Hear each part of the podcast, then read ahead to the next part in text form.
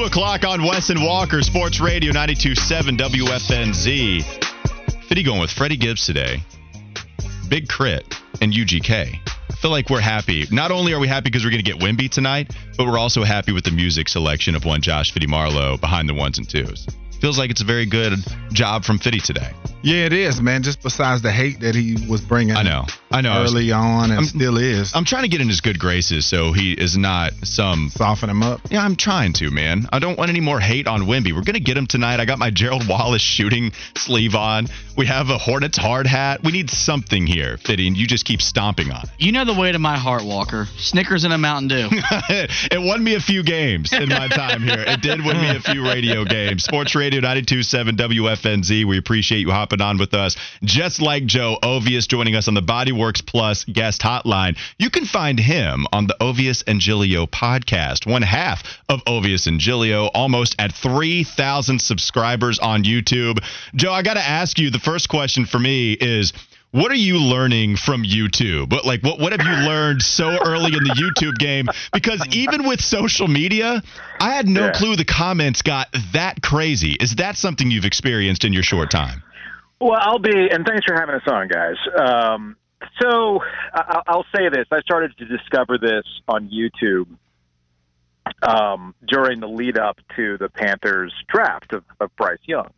Um, once once you get caught up in the algorithm, uh, it starts to feed you people, and those people have very strong opinions about what quarterback the Panthers should take. And I thought Twitter was a place that you could be kind of born in the darkness and the fire, and, and it, it will galvanize you. Iron sharpen iron. No, YouTube's another level, man. Mhm. Another complete level. Uh, as we're as we're starting to find out, I also found out that thumbnails really matter, and the brighter the thumbnails, the the crazier the images, the more people are likely to click on those types of things. So there's there's still an old radio soul in me that wants to believe that the content will still find the, the people who want good content, but apparently you need a good thumbnail to go along with it. Who knew? it was the thumbnail that was the secret to success. But yes, you're totally right. Twitter only lived in the darkness for a while. YouTube was born in it and oh, molded by it. It was. oh my goodness! that's that's don't how it is. don't you say one more thing about my precious baby Bryce Young height, okay? Don't Oh. you say one more thing about it. Oh look, That I'm, that was basically every YouTube comment for the last six months. no, we do a Hornets daily podcast with Locked On Hornets. Let me tell you, the Lamelo stands are something different over oh, here. Jeez. It's Oh, it's amazing. It's amazing. Don't look if you're a little squeamish. Do not look. That is Joe Oh, Ovies. boy. Follow him on Twitter at Joe Ovies again. Go check out his podcast with Ovies and Giglio. Easy to subscribe. Just go look it up on YouTube. First hit the OG. The the profile pic is fantastic right there, Ovies and Giglio. All right, let's uh, get to why we had you on here, Joe. Let's talk about the ACC. So the Action Network, Sports Illustrated, they reported yesterday the quote magnificent seven including florida state clemson north carolina amongst others they met with legal teams in recent months to examine the league's grant of rights let's stop there because there's a lot to chew on let's just stop there and you see this come across your timeline joe the main subject what's the first thing that comes to your mind this is new. It's not new. I mean, it's it's honestly not new. Mike Alford, the AD at Florida State three months ago, talked to the board of trustees at Florida State, and he was asked questions, direct questions about the grant of rights and how to get out of it. We talked to a lawyer on the old radio show about how schools go about dissolving the grant of rights, and they can go off on their own. So that was from three months ago. Uh, around that same time, Giglio and I talked to North Carolina Athletics Director Bubba Cunningham, who's also a proponent of unequal revenue share. That's what's kind of driving this right now. And he also was open about the fact that they're looking at all options.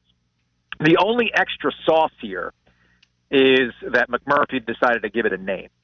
The fact that these seven schools are comparing notes, yeah, man, you should be comparing notes. If you really want to find a way out of the grant of rights, you're seeing what your lawyers are seeing. You're talking to other people like, well, what would what would it look like if we did leave? That's doing your due diligence. We talked to Holden Thorp, the former chancellor of North Carolina, last summer when everything was uh, dissolving around the Big 12 and Texas and Oklahoma were going, and he put it on, another, on, a, on another level for us. where on the these decisions are the ads. The ads are not the ones making the ultimate calls. It's the presidents. And Holden Thorp talked about at that time if he wanted to, he could call the Big Ten and find a landing spot. So these are conversations that routinely happen at various schools at various times, but that doesn't mean any actual action is happening here. And I do find that McMurphy and the way that he positioned it made it sound like there's a legitimate group of seven trying to find a way out of the ACC. I don't think that's the case. I think they're just comparing notes. Now, we can have some mental exercises of how they go about it. But I would say this to you, and I would say this to the audience. I've been saying this for the last couple years. If there was a way to break the grant of rights, it would have already happened by now. And you have to essentially play the waiting game. My wife's a lawyer. She deals with contracts. And the one thing that she always screams at me when this topic comes up, when we're kind of discussing it over coffee or she hears me talking about it, is she, she always reminds me contracts are only worth the amount of money you're willing to pay to get out of it. And that's why I've only identified 2030 hmm. as the first actual time in which I think the ACC might be seriously looking at dissolving. But right now, I think it's a lot of saber rattling. Yeah, and that's the thing, Joe. As I look at this as well, I was just saying how realistic is it that they can actually find at this point? Are they looking for a loophole, or as you said, just trying to find a way to have to pay less because we know they would have to pay very hefty uh, amounts of money to be able to get out of it? Yeah, and not only to understand the grant of rights, it's you could leave. You know, if Florida State was really about that life, and they they say we're the top brand, blah blah blah blah blah, and they wanted to leave, let's say they had a landing spot in the SEC that would mean that until 2036, any money that they make from the SEC television deal goes directly to Charlotte, where the new ACC offices are going, and that gets dispersed amongst the remaining ACC schools. Uh, and that there's no amount of exit fee. That's all part of that exit. So it's you're not. That's it's too expensive. Now let's play the mental exercise. Let's say this magnificent seven really has a plan. Well, what's the plan? is the plan that you're going to get an eighth school to have a majority vote that would dissolve the grant of rights and that every school is off for themselves. I mean, if I'm Jim Phillips, the commissioner of the ACC, I walk into the room yesterday and I said, hey guys, let me give you a little lesson on alliances. Remember when the ACC had an alliance with the Big Ten and the Pac 12? How'd that work out, right? So every school is in it for themselves. The only way this would work, the only way it would work is that these seven schools and a mystery eighth team, and I was talking about this with my friend Chip Patterson of CBSSports.com today, actually, is that those eight teams break off and they create their own conference. And they go to ESPN, which then, of course, adds another layer to this. I don't know about you guys, but I pay attention to what's going on at ESPN in terms of how much money they have and the layoffs they're going through and what exactly the appetite is to throw a bunch of money at a new conference. Of course, the sell would be, well, we don't have as many mouths to feed. We're only eight teams, and we can bring more of that to ourselves, and it wouldn't necessarily cost the ACC as much or the ESPN as much because they're not carrying as much dead, dead weight. But right now, the Pac-12 has struggled with this. I'll be curious to see what happens with the Big 12 uh, with the additions that they're going to bring in, having missed Texas and Oklahoma. And I really don't know what ESPN's appetite is for dropping more money as they're invested more in the NFL they're invested in the NBA, and they're going through a round of layoffs to cut X billions of dollars from their payroll. So the business is really funny right now. I would know personally in the last three weeks the business is kind of funny right now. And I don't know if the ACC really understands that either. Yeah, and so off of that point, does it put Commissioner Jim Phillips in a tough spot? What can he do to try to save this from happening, or does he just go about it business as usual and there's no need to worry right now? right now it's trying to find ways to supplement what you're making from the television dollars. I don't know what that is. You could get radical with it. If you understand you're never going to catch up to the $30 million gap that's been created between you and the SEC, you're going to have to find a different way to compete. The easiest way to do it, and I'm not, I'm not a lawyer, but I'm, if, if I were, I would be asking some questions. Hey, what would it take to make players employees of the conference? like let's not make it about the schools, right? I mean, Florida State's literally broke. They can't afford to pay players. Okay, that's why they're in this position in the first place. They're very similar to Maryland when they left for the Big Ten. They just don't have money. Um, So you would have to find a way to say, all right, fine, these players are employees of the conference and they get X amount of money set aside from the television deal, and that's how you access better talent. And you're doing that before the SEC does it, which is keeping all this money, and they're trying to go through NIL collectives and everything else. You have to get creative. But everything that I understand about Jim Phillips, and we've had several conversations with him, and I have a good relationship with Jim Phillips, he's a true believer in the college model, and that would go against everything that he has always stood for. So you then, all right, then what else is it? Is it gambling money? I mean, NFTs that that sailed. So I mean, I really don't know how else you're going to make money right now. And then, then there's the other factor, guys. Like, it doesn't matter how much money you have. How much Texas has every revenue avenue available to them. What have they done in the last 15 years? Yes. What are they going to do in the What are they going to do in the SEC? I mean, they can barely compete in their own conference now. What's it going to be like when they when they're button heads in the SEC? So money isn't everything when it comes to competing, and the ACC is learning that lesson right now. Joe Ovies joining us right now on the Bodyworks Plus guest hotline. Joe, you talked about Jim Phillips. He's received a lot of criticism from a ton of ACC fans. Do you think all of that criticism is fair, and how does that apply to however he handles the Magnificent Seven meeting with legal teams? uh, oh man, I hope that name doesn't stick. Um, no, Jim Jim Phillips inherited a really really difficult spot from the previous commissioner John Swofford, but John Swofford was in a difficult spot in trying to make sure that the league survived, and that is the the sort of monkey's paw that you have to deal with. Some of your audience might get that reference because they watch enough sci-fi Marvel movies to understand the thing where, hey, you get this incredible thing, but there's a price to be paid for it. And in this particular case for the ACC, it was the financial contractual stability through 2036. Unfortunately, it was going to place you firmly third place in the Power Five structure in terms of money coming in. It's a deal that works really, really well for Wake Forest NC State, Georgia Tech, Syracuse, Boston College, but it's not one that works for Florida State, Clemson, and to a certain extent, North Carolina, that has probably the most valuable brand right now left in the ACC. So it's it's a give and take sort of situation. So really, it was Swofford that has to receive a lot of the blame for the situation they're in.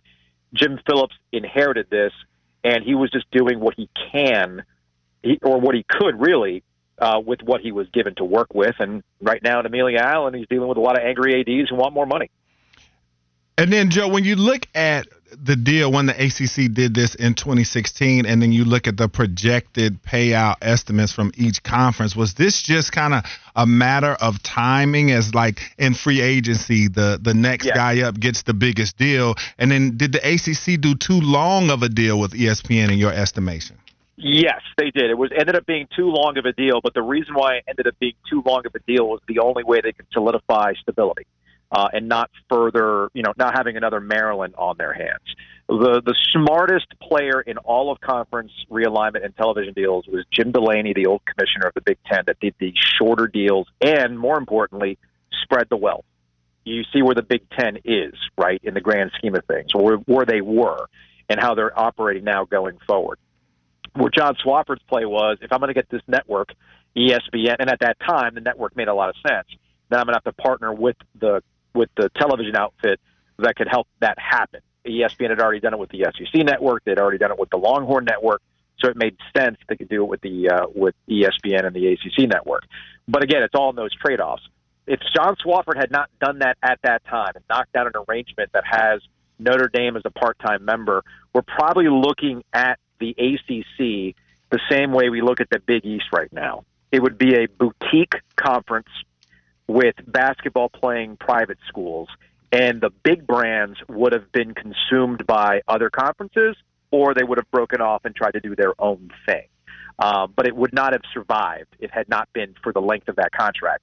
But like you said, it's all in, you know, what's your value? You know, there are quarterbacks out there that it makes more sense to do a long term deal. Other quarterbacks, knowing where they are in their career, it makes sense to do a short term deal. So the ACC was just in a position at that time where they had no choice but to do a long term deal, even if in retrospect it looks foolish because you've seen what the the Big Ten's able to do and what the Big 12 might be able to do here in the future.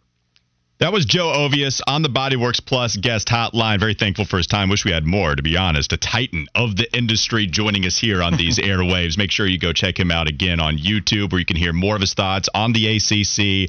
And if you want to talk, talk about something different there instead of the Magnificent Seven, whatever you want to title it, go pay attention to some of those schools, what they're doing. Again, Ovies and Giglio, very easy to find once you type that into the YouTube search bar. Also follow him on Twitter at Joe Ovies. We appreciate the time, man. Thank you so much. Take it easy.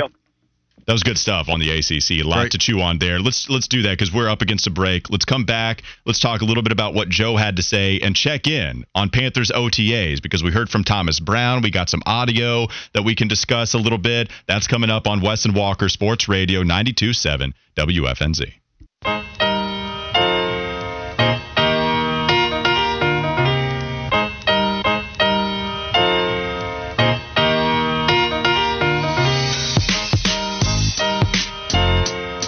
Welcome back. This is the Wes and Walker Show. You are on our block here on Sports Radio 92.7 WFNZ, and it's Wemby Day throughout Charlotte. We will forever remember this broadcast tomorrow as we. Well, I don't know. Mack and them might have We- done it, and if you wanna Kyle Bailey. Yeah, Kyle Bailey might be doing it as well. But we are prophesizing Wemby coming, so this will forever go down in history after today. Love but it. Charlotte FC Major League Soccer is now in season, and the WFNZ Jack Daniels Doghouse is open for business. The doghouse doors will open up three hours before every home match, so stop by and get ready for kickoff with some of your favorite friends. Maybe Wemby might stop by and say hello sometime. Well, that'll be after he's drafted. Yeah, probably. after he's drafted here, Yeah. he'll stop by and say what's up. Join us for the pregame and postgame parties at the Jack Daniels Doghouse, coming to you live from the Audi Charlotte studio and brought to you by Jack Daniels, Pepsi, and powered by the Garage Door Guru text line only from Sports Radio 927 WFNZ, the exclusive home of the Charlotte sports fan. So we also had a funny text come in. 704 wrote in Walker because they were following us on our Twitter handles. We put out some videos of some of the good luck charms that I brought today for everybody because Wes has embraced it. Me and Wes are totally on the same page. Fitty has reluctantly put on the bucket hat, which is not on anymore. Now I've tried to put my hard hat on and it just isn't working. It dropped during one of the segments, so I can't have that distraction. But in that video that we put on social media, 704 wrote in, Walker looks like the creepy frat dude that didn't quite make it, and Wes looks like he'd do New York taxes while giving me NBA betting advice. So that's the kind of duo that we look like right now. New York taxes. I don't know. Just looks like that. He's uh yeah, I don't know what what that one is, but I know that I definitely look like the creepy frat dude because I have a shooting sleeve on. I can right see now. that. Yeah. I mean, you look like you, you know, could be hammered frat party because Yeah. you're gonna put No, I on do. I props do. like that when that happens. All right. Panthers and OTAs, the vets and the rookies are mixing it up, and a lot of people are going to be excited to hear about what comes of this. When you talk about Bryce Young after the nice performance he had in rookie minicamp and some of the other rooks, how did they do when the big dogs came out there to eat? So, Thomas Brown, offensive coordinator, was on the mic today, giving us some fodder to talk about, and we will start with that now. Let's play the first sound bite in which he talks about calling plays and where this will happen at. Is Frank Reich definitely calling all the offensive plays this year? And also, will you be working from the sideline or from the booth? Yes, and from the sideline. Great detail from Thomas Man. Brown. That was uh, short and sweet, huh? Well, here's the thing. I want to give people uh, a peek behind the curtain real quickly because we have, I think, Shroppy cutting up this audio, right? Yeah. And so I guess Shroppy, what I'm guessing what happened is he duped you, Fitty, because the soundbite was actually longer, but you didn't realize the question was included. I'm sure he included the question to make it a little bit longer, Yes. and you didn't hear the actual answer, and therefore we got quite literally what was what maybe a three or four word answer. But we did get some information. he literally answered that question. Do you care at all about an offensive coordinator or any coordinator being in the booth or on the sideline? No, to me, it matters where they're comfortable calling plays. Where can they see and get a feel for the game? Because to me, play calling is all about feel. Can you get a better feel on the sideline or in the booth? And whichever one works for you, get up there and do it. Um, the or play, down there. Yeah, the, the play calling, which I'm not sure if you know. I the question was about play calling, right? Whether it was going to be Frank Reich, Thomas Brown. We do know that Frank Reich has those duties.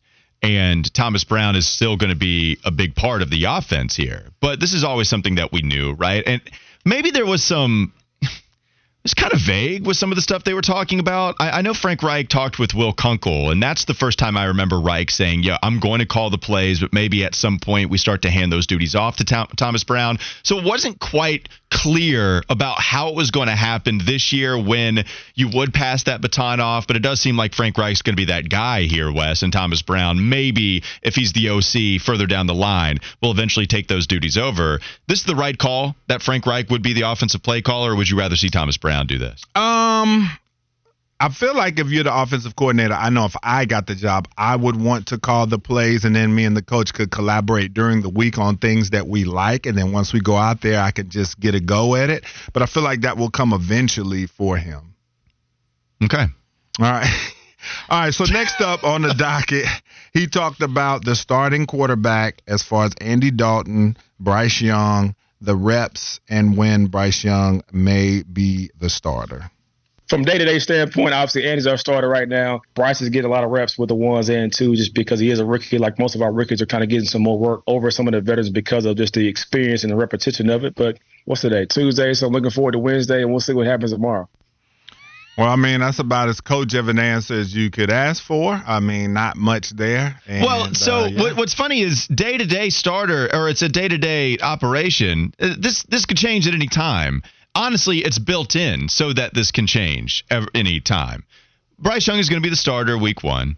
And it's just all about do we care about him getting as many snaps under his belt as possible preseason game number one, preseason game number two? Is it going to happen during training camp? It is going to happen at some point. Frank Reich has been very careful to sidestep any of the um, danger zones that would lead you to believe that Andy Dalton would start week one to avoid some of the conversation that we might have on the airwaves. And same thing there with Thomas Brown, that it's a day to day decision. Every single day they wake up and decide who the starting quarterback is. And it's not a week to week decision or anything else like that. Yeah, this is all built in place so that you don't have to give the mirage of handing this job over to Bryce Young, that he has to come in, he has to earn it. You have to make sure that he is doing doing just as much as everybody so the other players on the roster don't view you as just giving him the starting nod, even though we all know that's going to happen. So you sidestep that and you also bake into the cake of, well, we are going to have him, you know, we're going to make this decision every single day. And so I understand completely why they're phrasing it this way. Yeah, I agree with you 100%. I feel like, like I said, the more they get confirmed in their minds as to what Bryce Young is out there on the football field, the quicker this decision will take place. And then lastly, from him, uh, he talked about sharing the playbook with Coach Reich and uh, the percentage, or I guess the you want to cut up the pie, your pie chart, whatever it may be, mm-hmm. of how they will call plays together. Yeah, so it's been going great so far. I think we, uh, as I mentioned during my opening press conference, tried to kind of sit down and look at both systems and uh, strip them all the way down to the bare roots and try to figure out how to build them back up to make them better, but also how to put them together to find this perfect blend and perfect marriage. So in an ideal world, it's probably about 50-50, but uh, I think it depends on situation. I think I would say normal D&D is probably 60-40.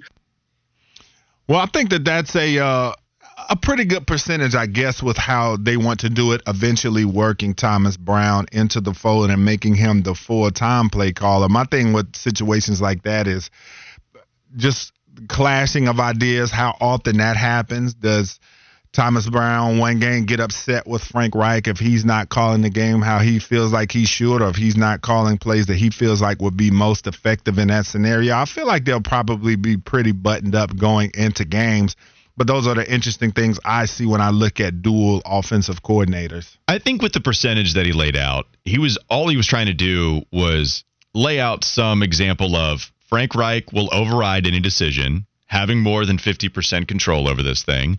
But I do have a pretty heavy influence on what's going on with the offensive game plan. Whether that be 51 49 or 60 40, I think all those numbers represent the same thing. Frank Reich is going to be mainly in charge, but Thomas Brown has a big ol' impact on some of the things that are contributed to the offensive game plan. Brad wrote this in about the QB situation. That's how Baker Mayfield got screwed over, not getting number one snaps because of the fake QB competition. Here's what I'll say about that. One, I did think it was kind of ridiculous at the time to act as if Baker Mayfield was not going to be the starting QB. You traded for him a year after you gave up assets to go get Sam Darnold. We all knew Baker Mayfield was going to be the number one guy. Can you imagine trading for another one and him not being the week one starter? That would have been crazy. I will say, because the, I thought that should have happened just giving him the job because it's not like Sam Darnold or Baker Mayfield had any one more year of experience than the other. So it's not like somebody just coming in and automatically being handed the job, if you will. Sam Darnold had his shot and he failed that year. Baker Mayfield had not been given that shot, but he had clearly played better in the NFL than Sam at that point. What what I also will say is that I don't know how many reps would have helped Baker Mayfield be better in those first 5 weeks. This was always the problem. People who were Baker defenders would say, well, look, he didn't have as much time. You're talking about transitioning teams so late into the offense or so offseason, I should say. You know, he just he wasn't used to the offense nearly as much. Man, how much do you got to be familiar with the offense to hit DJ Moore five yards past the line of scrimmage? Just airmailing it. I mean, he was awful. He was totally bad. And this is somebody that thought he was going to be the best of the bridge QB era. And he was the worst. Worse than Sam Darnold, worse than Teddy Bridgewater. PJ Walker was better than Baker Mayfield. And that's just a fact. He was.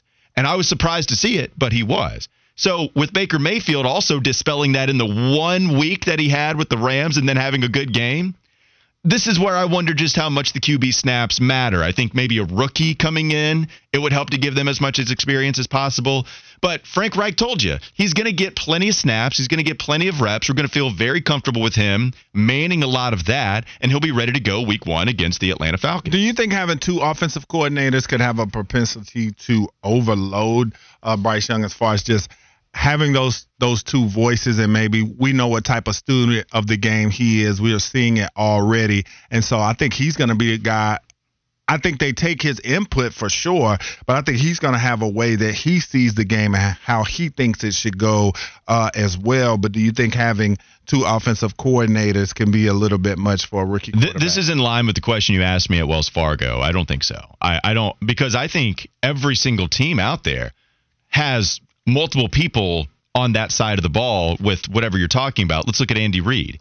Andy Reid is one of the best offensive minds in NFL history. But we can also point to a lot of that credit going to Doug Pederson, Matt Nagy, Eric Bieniemy for a long time. So you have both of those minds talking to a Pat Mahomes uh, wherever you want to go. look at Philadelphia. We can use that Doug Pederson example as a bridge and Frank Reich being a big part of the offensive scheme when talking about their ability to get to the Super Bowl.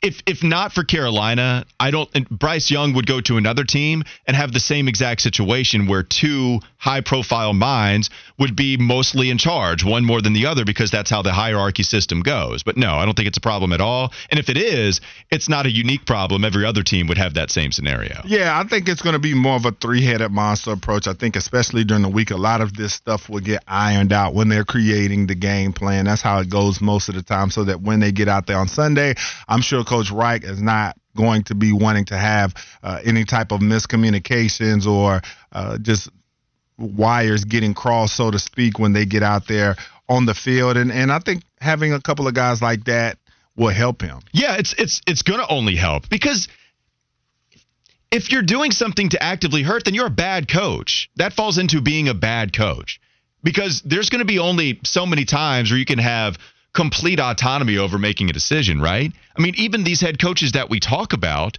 spread the wealth a little bit. They they they share the responsibility because it's too hard. You got so many different things to do. You know, Ron Rivera used to talk about being the head coach yeah, I even have to decide what flavor Gatorade is going to be on the sideline. Like you got to divvy up the responsibility in some way, shape, or form. And if you take on all that responsibility, that's why it never makes any sense to give a coach personnel decision uh, authority. It's too much. Let let the GM do the GM thing. Let the coach do the coach thing. You know, take pieces of information from your offensive staff, your defensive staff, and then make the best decisions. But yeah, I mean, you're not going to take on all of the responsibility because that's why you have such large coaching staffs in the NFL. All right, well, we're going to go over to our offensive coordinator, Josh Fitty Marlowe, for his last Fitty Flash of the day. It's all right to be a little Fitty. a little hometown or a big old city. Might as well share, might as well smile. Goes on for a little Fitty. while. All right, guys. Let's talk about the NBA. This news broke while we were planning our show. We knew this kind of was going to happen after the Game 7 debacle where the 76ers, uh, the 76ers did officially fire uh, Doc Rivers. And they're now moving on. There were reports last night that James Harden is eyeing Phoenix as his next destination, maybe this offseason. Do you think it's time for a reboot uh, in the city of brotherly love and Walker? You weren't interested in Monty Williams, Mike Budenholzer, and Nick not, Nurse. Not true. Does not Doc true. Rivers move the needle for you as a potential replacement here if the Hornets want to move on from Steve Clifford? You know, I'd, I'd actually rather be interested. I, I'm, I am more interested in the other guys that we talked about. Maybe not as much Nick Nurse. You know, Doc Rivers does have a great player relationship thing, right? He's always been deemed as this player coach, even though James Harden, there's been reports, Ramona Shelburne came out with a report about how it doesn't seem like James Harden would want to go back and play for Doc Rivers. And we know that Rasheed Wallace just put out, I don't know why I do that. I always put emphasis on the raw. Rasheed Wallace put out this uh, video about when they won the championship with the Celtics in 08, how they were the ones making the adjustments and how Doc Rivers really wasn't doing that. And so while we think he can manage responsibility a lot more uh, and, and some of the stardom that is in an NBA locker room, how much are you managing that right now with Charlotte? I mean, you got LaMelo, and that's it. And Steve Clifford seems to be having a pretty good relationship with LaMelo right now. And so if you don't trust the X's and O's and you don't trust necessarily the adjustments, then why are you bringing Doc Rivers in? And so, yeah, I think they're, look, the coaching pool, it is, there's a lot of candidates to go after. I'd rather go after some of the other ones than Doc Rivers. Yeah, no doubt about it. And at this point, who cares what, where James Harden goes? This guy's proven time and time again that he just chokes in big games. Doesn't seem to care. Seems to care all about the bag. When you come back on the Weston Walker Show, we close this thing down on Sports Radio 92.7 WFNZ.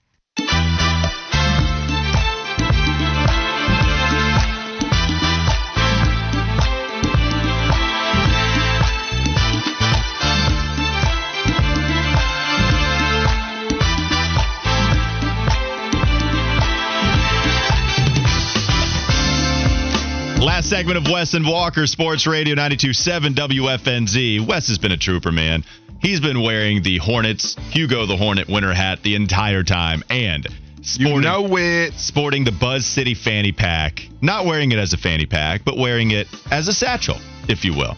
And Yeah, looks, man, you wear like a crossbody. I, I have a few of these. It looks fantastic. And you look fantastic. I appreciate that. I think it looks great. Uh, Fitty gave up on the Steve Martin pin a long time ago, as well as the bucket hat. I don't know why. Not only, by the way, tell me if this is fair or foul. I gave him the bucket hat and the Steve Martin pin. And what he decided to do was, without asking, by the way, just go ahead and put the Steve Martin pin in the bucket hat instead of his own jersey, which, you know, the holes on the jersey are a little bit bigger anyway. And then you didn't even wear it after you did that, like you did for a segment. So, what's going on, man? Is this just you continuing to hate as you've done all day today, considering the draft lottery? No, I mean it just it wasn't very comfortable on top of my head, and uh, I wasn't putting the button through my Keith Hernandez jersey. Okay. So you know, look, I'm still here. Still want it to happen for you guys. I want y'all to be excited, but uh, The bar is low. I'm still here. As as now if, watch him flip. If they get Mhm. Wemby, then he'll be coming in here excited. Yeah, and he will. all that, you know, uh, I'm excited. trying to go to all the games. yeah, hundred percent. Yeah, I I'm- said that this past year, and I went to like three. Yeah, I know, but you're really you're gonna mean it this next time. So we all had our lucky charms. Wes has embraced it. I have with my Gerald Wallace shooting sleeve, which I got, and Steph Curry's comeback his rookie year, the first time he had played a professional game in Charlotte. That was on March 6th, by the way. Steph Curry played 48 minutes in that game, every second, pretty crazy. And uh, the lucky charm that I gave to Smoke inside the Planet Kia Studios, he is wearing my hard hat because it has not fit me alongside my headphones. It's just my, my head is too big, um, and the headphones don't really make it work. But I appreciate you putting on the Lucky Charm. How good are you feeling right now? not not good at all. I know you're not. I know you put out the you put out the tweet of one of the people. It was one of the gifs, gifs, whatever you want to call Pedro it. Pascal. Yeah, laughing, being delirious, and then just crying at the end of all of it. And you know, I feel like that's how a lot of Hornets fans feel. I, you showed me the picture, the meme that Colin sent you, and it was the little flag that marks you safe on Facebook events, and that little flag was marking Colin safe of Hornets optimism. That's what Colin decided to put out there today. So you don't have any hope for the Hornets tonight. No, I mean, look, I, I wouldn't hate it if they get a top three or top four pick, but I just I'm fe- fearing the worst. You always kind of have to fear the worst with the Hornets, especially when it comes to the lottery, because you know Big Brother doesn't want them to win anything. But Now- they'll, but they'll they'll let New Orleans and Orlando get all the number one picks, and also Dan Gilbert, the Cavs. Whenever they lose LeBron for the umpteenth time, they're going to get whatever they want. And Fitty, you know smoke better than I do. And uh, Kyle is now behind the glass looking at smoke weirdly because he's got the hard helmet on. But you know him better than I do. But I would say that the things that get smoked the angriest, it is any kind of NASCAR controversy that might happen, especially when it pertains to F1. When we heard a little bit of a rant on the Kyle Bailey show, I believe, last week. I almost fell asleep. You said F1. and the other one is when Zach Lowe or Bobby Marks or a national NBA pundit talks trash about the Charlotte Hornets. That is when we hear big time anger uh, anger from Smoke. Yeah, I, and it's it's kind of uh, unwarranted.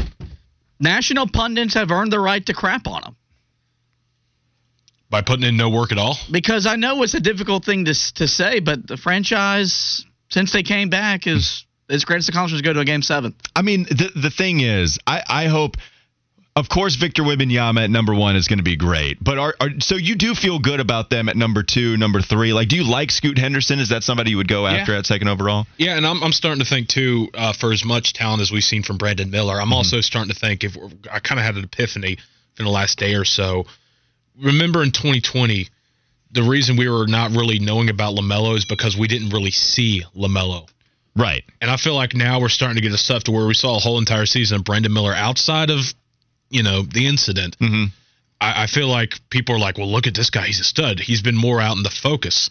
And I feel like LaMelo and Scoot are kind of in the same light of what they were in the draft process. Now, the difference, pandemic, so on and so forth. But I also feel like maybe we're forgetting too much about Scoot. I like Scoot a lot. You're not a fan of Scoot. No, I'm not a big fan of Scoot. To me, he's another guard that'll come in and drive it to the hole a bunch. Can't really shoot like that, and it's going to take time for the jump shot to develop and all of those things. Now, I get it with a team like the Hornets that do thrive when they kind of drive and kick and shoot three. So he could help uh, in those regards. But I just, you know, I'd rather them have a, a big, more complete player on the wing than to get a smaller guard, even though he is pretty well built as far as his style. But the Derrick Rose, that's to me is a good comparison for him. I'm not really interested in that. And so uh, for me, it, it's Wemby or bust. I mean, I, I didn't really see a ton of guys watching college basketball this year. Obviously, there will be a few surprises, but I didn't really see any quote unquote franchise type of guys, franchise changing type of players that you want. Even if you don't get the number one pick, you still hope at least two guys, two to three guys maybe three might be asking a lot, but at least two guys in that top five end up being all star caliber, really big time players. I didn't see necessarily a ton of those, man. It's all about Wemby, man. I don't want to talk about any other prospects. So I don't want to talk about. Scoot, any of those guys. It's all about getting the Frenchman to come here Yeah. And be the international star, man. They were talking about this guy could be bigger than Jordan and LeBron internationally. Well, I mean, that's a lot. well, they said because of the fact of how big he already is overseas, and then if he comes to the NBA and hits, and now in the social media era as well, they said that he has a chance to just be through the stratosphere. It would be phenomenal. And it absolutely would help the Charlotte Shoes. Hornets. Plus LaMelo and Wemby as the one-two yeah, punch. I want to see the kicks. We were speculating about the shoe deal as well because I do think he'll get the largest shoe deal for an NBA rookie ever. I mean, it'll be crazy. Yeah, everybody's going to be knocking down the door to get him. All right, real quickly, let's end on this day in sports history. Fitty, what do you have for us today? All right, guys. On this day in 1869, the Cincinnati Reds played their first ever baseball game, and they won 41 to seven. What were they playing against a batting machine? that, that reminds me of the Rangers Orioles 30 to 3 game. Yeah, no, we will never get to 41 ever again. And also on this day in 1924, William Candy Cummings, Mm, yeah. American baseball player credited with creating the curveball, he passed away at 75. I'll simply ask you a question. If you could invent a pitch, what would its name be? You know, I always wanted to steal something from softball, and if somebody could create a rise ball, I know you can kind of do it by throwing sidearm, but if somebody could put enough spin on it somehow, I don't even know how it's possible. But if you could create a rise ball by throwing over the shoulder, that's what I want to create. I would call it Release uh, down or something like the, that. The stealth, where it would just come in so fast that you just can't even see it, and you don't know what happened. You turn to the umpire to ask him, "Was a pitch thrown?" Mm-hmm. What about you? Is there a pitch that you would be able to create, Smoke, at the top of the dome? The smoke ball. Oh, smoke Yeah, ball's smoke great. ball, yeah. Yeah. now that's a fastball. Now, now it isn't baseball related, but I would have loved to have been the person to create the granny shot in basketball.